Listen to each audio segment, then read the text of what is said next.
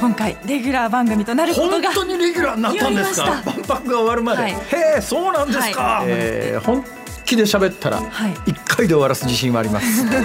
辛坊治郎の万博ラジオ。ここからは大阪・関西万博に関わるさまざまなゲストを迎えじっくりとお話を伺ってまいります今回は横山秀幸大阪市長にお越しいただきました。よろしくお願いいたします。よろしくお願いいたします。いやーよろしくお願いします。よろしくお願いします。手抜きしようと思ったらいくらでもできる仕事なんだけど一生懸命やろうと思ったら毎日大変でしょ。毎日ほんで囲みで取材を受けるんですけどね、まあ、ノーペーパーでいろんな質問が飛ぶんですよ。あの緊張感はやっぱりもう全国の政治家の皆さんにやってほしいですね、まあ、政党関係なく。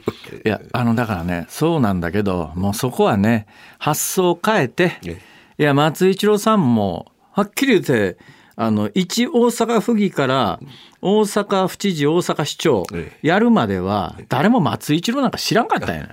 誰やねん松井一郎ってっていう、ええそういう意味では まあ今まで無名だったのがやっぱり毎日ぶら下がりででやっぱりね大阪で注目されないところの知事市長がぼやいてたことがあってそれも本当やなと思ったのはその知事市長はとあるところの首長さんなんだけど一生懸命やってるんだけど一生いくら一生懸命やっても全くマスコミが取り上げてくれないので。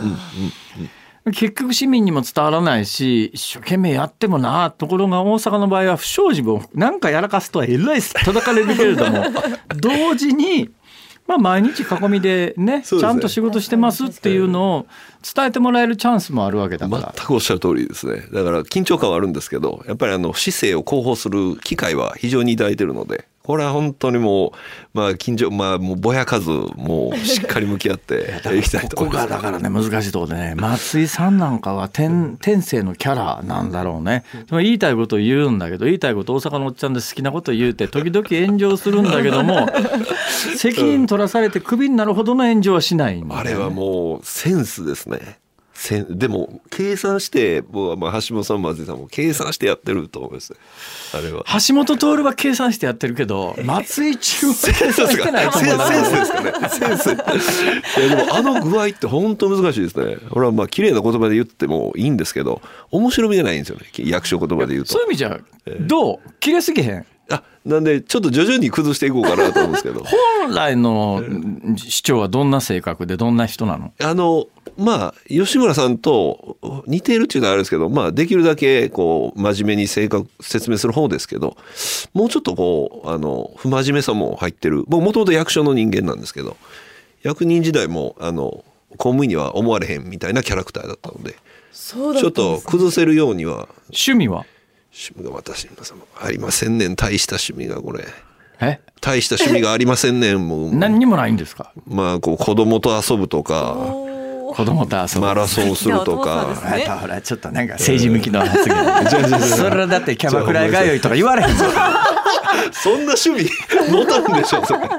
ええそうもうはい。さあで万博です、はい万博は、はい。でも世代的に言うたら1970年の万博知らんよね。そうなんです。もうそれはもうちょっとやっぱり僕ももちろん経験はできあの81年生まれで経験はできてないんですけど、でもそのやっぱり大阪日本が変わった転換点っていうのはこれはもうあの非常に感じます。今でも感じますけどね。他の万博はいくらか記憶にあるものもある、いやーその行ったのがやっぱりないんでその花博とかねね。特定博とかあれですけど、はいはいはいはいあの愛知は僕も実はあのあれいつかな20代の時覗きに行きまして、えでもあの盛り上がってるなっていうのは感じましたけどねあれでも。でも私みたいな70年万博世代に言わすと、確かにあのうんそれはあの愛知九博は一応国際博の格としてはちょっと微妙なところはあるんだけどね、だからあの本格的な万博としては70年万博の次に、一応愛知九博がギリギリで、今度の万博で2回目か3回目、でその間にあった筑波博とか海洋博とか花博とかなんとか博みたいなやつは、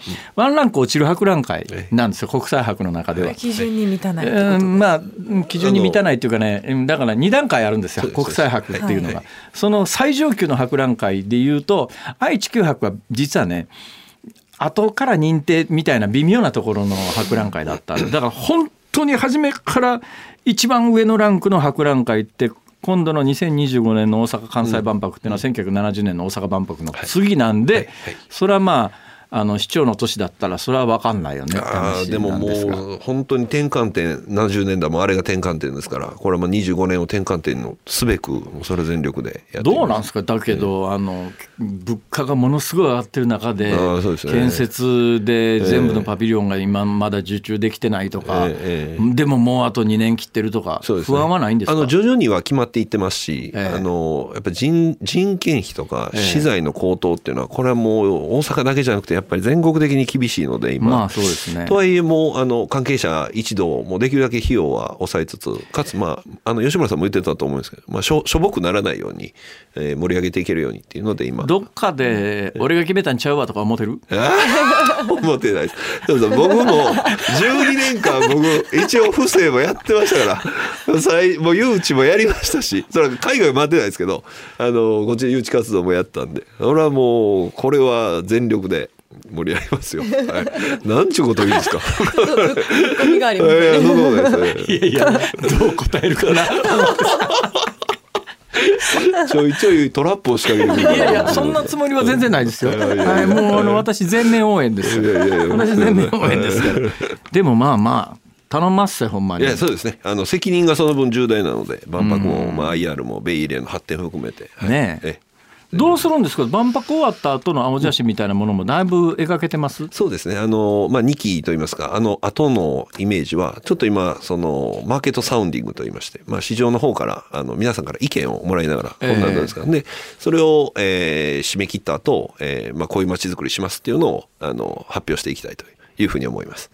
まあ、ちょっと、あんまり役所や政治家がこう、こねくり回すんじゃなくて、ええ。できたらやっぱ民間、これは、あの、大阪の政治の特徴やと思うんですけど、やっぱり民間の、あの、商いの街ですから、民間の皆さんのお知恵いただきながら発展していくっていうのが今言えるい範囲でどうですか？どんな街になりそうかみたいなことあります？やこれまだ実は本当にあの入ってきてないんですけどただあのもともとあそこは万博と今度 IR も今並行して進めてるので、ええ。やっぱりあのあのエンターテインメントとか、はいそういうのはあのしっかり取り入れていかないと、まあ、夢島というベイエールというブランド力を上げていくためには、ええやええっぱ万博 IR のインパクトで、まあ、あのエンターテインメント性っていうのは重視していきたいなというふうには思います。どうなんですか？今回の万博ってうまくいった場合に、うんそれは大阪府のあのが褒められるのか大阪市が褒められるのか日本政府が褒められるのか。あ気になりますね。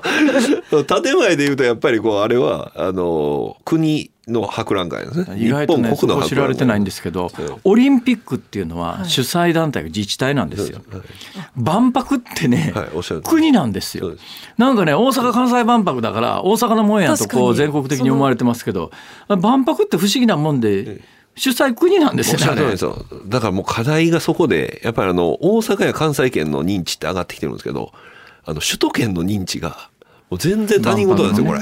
東京ね。だからいやもう関西関西人がやってる関西のことやと思ってますそうなんですよ。でもあれは日本博覧会や。オリンピックはね逆なんです。オリンピックはあれ東京オリンピックだからあれ自治体主催なんですけど全然違うんですよそういう意味では。全国で盛り上がりますよね。う。だからねこれどうしましょう？東京で盛り上げるの？これもう辛坊さんがいや俺関係ないし脈々辛坊さんお願いしのこの脈々様なんで。ね そうやそれや。ええあのね、はい。市長、ええ。毎朝登庁する時ね 脈々様の着ぐるみ着て現れる。そういうことですか。せめて一回ぐらいやった方がええと思うわ。なるほど。つかみで。でも中入ってたら誰か分からへんですよいやいや途中から途中からうん。ぬぬ で何や知らんけどあー脈々来たでって言うてうん。なんとなく記者がわさわさと上がっ 集まってきたらうん。カポッと脱いで。私ですそうそうこれウケるでこれ一部のコアな人にしか受けへんと思うんですよ。辛坊治郎の万博ラジオあの福戸さん聞きたいことあったら。ああでも本当に万博関係でも。万博の中で一番楽しみにしてることって。これはでも今あのちょうどやってる大阪パビパビリオンっていうのがあの、はい各国とかあの関西系関西全体でも出すんですけどやっぱ大阪パビリオンっていうのを今どんどん進めてましてでこれはあの、まあ、万博のメッセージなんですけど未来ですね、えー入り口入るとはい。多分ちょっとセンサーでこうパッてやったらこうウィーンって全部スキャンされて。え？えーあなたのえー健康状態はこうですって言って。でちょっとゲートを進んでですね次のとこ行ったらあのあなたに一番最適な食事はこれですっていう未来食事がパッと出てきて。でそれをちょっとしあのだからいろんなあの僕のそのフードとあの違う風土が皆さん出てきて。であこういうふうに体を作っていたいんやなっていうのを体験できるというあの大阪パビリオンっていうのを今進めてます。それスキャンで 体の栄養状態とかを見てそうなんですそうなんです。食事を、えでこのデータをお持ち帰りいただいて例えば。でそれをたあのご自身の健康管理に使っていただくとか。だから万博に行って終わりじゃなくてその後もご自身の健康管理にこのデータを使うと。さすが福戸さんや。ちゃんとやっとまともな質問、ありがとうございます。えありがとうございましたありがとうございましたアピールできました。そうですね。そうそうそうでなかったら松井さんの悪口だけで終わってしまったありがとうございました。ありがとうございました。本当にありがとうございます。今後ともよろしくお願いします。頑張ってください。えありがとうございます。2週にわたってお話を伺いました。ゲストは横山秀幸大阪市長でした。ありがとうございましありがとうたございました。どうです横山市長？いやもう辛坊さんとのやりとりがすっごいもう爆笑の時間ばっかりで面白かったですね。なんかさ漢字のこと全然聞いてないよなっていう感覚があるんだよね。でもそれが良かったんじゃないですかね。うんまあ市長だからって何でも知ってるわけでもなかろうっていう実は配慮もちょっとあったんですよ。本当はその万博の中身で、えー工事の進捗具合だとか、えーお金で決算で細かいところだとかうーんあの入場料金の話だとかまあいろいろまあ聞こうと思えば聞聞ける話はあったんだけどいやまあそれを市長に聞くのもなあっていうところがちょっとあってですね、よしこうしよう。もう一遍来てもらおう。いいですね。そうしましょはいえうまた。ー、辛坊治郎の万博ラジオ。ここまでのお相手は辛坊治郎と福藤彩でした。また来週